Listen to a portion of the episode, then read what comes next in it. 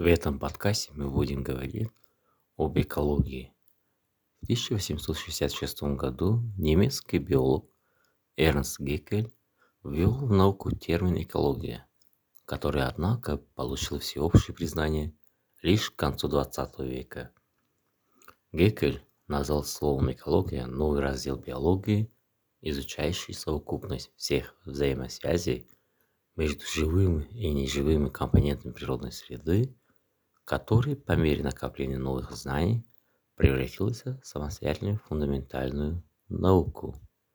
Во второй половине нашего столетия термин экология стал модным.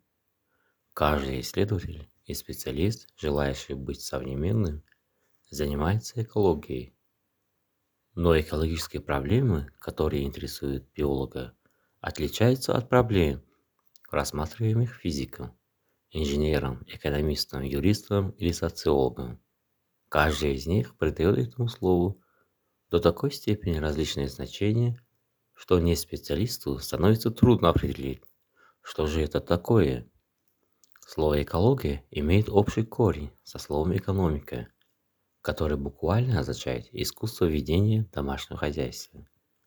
К сожалению, экономика часто вступает в противоречие с экологией, Стремясь к сиюминутным экономическим выгодам, человек разрушает собственный дом.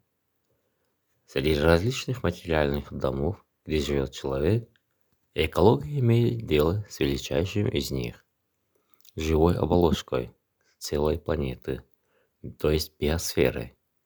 Биосфера – это система живых организмов, и среди которых функционирует и развивается как единое целое – Организмы не только приспосабливаются к среде обитания, но и приспосабливают среду к себе, образуя вместе сложную систему регуляции условий, обеспечивающих жизнь на планете.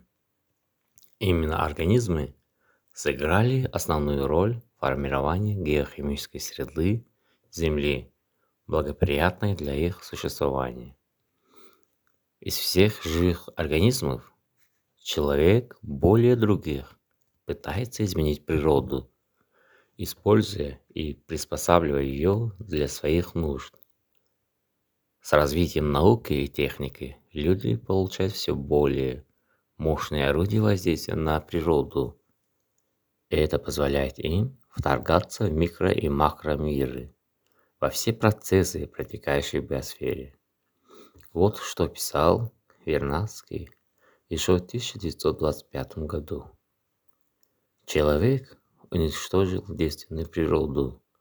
Он внес в ее массу неизвестных ранее химических соединений и форм жизни, культурных пород, животных и растений. Он изменил течение всех химических реакций, лик планеты стал новым и пришел в состояние непрестанных потрясений. В своей деятельности человек, как правило, не осознает, что нарушает и закономерности протекания природных процессов, вызывает нежелательные для себя изменения и не предвидит последствия. Но если до некоторых пор механизмы саморегуляции в биосфере компенсировали возмущающие антропогенные воздействия, то особенностью современного этапа развития планеты является то, что Системы производства и размах человеческой деятельности достигли масштабов, сопоставимых с масштабами природных явлений. По словам Вернадского, человечество стало геологической силой, сравнимой с силами самой природы. Эволюция природных процессов и явлений, в том числе и человека, в конечном счете привела мировое сообщество к озабоченности судьбой биосферы,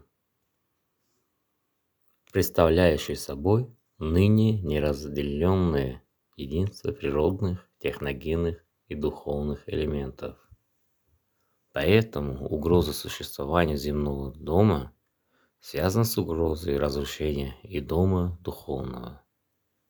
Экологические проблемы – общечеловеческие проблемы, так как биосфера не признает государственных границ общечеловеческие проблемы порождают и общечеловеческие задачи.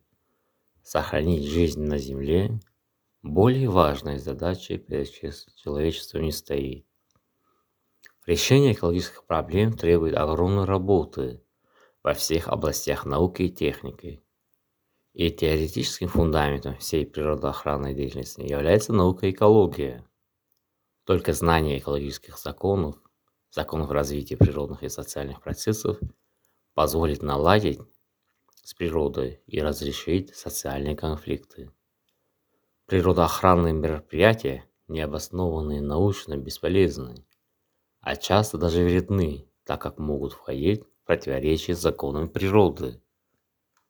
Фундаментальные естественно-научные науки технических вузах традиционно были представлены лишь физико-математическими и химическими дисциплинами, такими как математика, физика, химия, информатика – теоретическая механика и тому подобное. С 1994 года впервые в цикл этих дисциплин введена экология, так как в современных условиях необходима ликвидация пробела в фундаментальном образовании с целью повышения экологической грамотности контексте общечеловеческой культуры и цивилизации.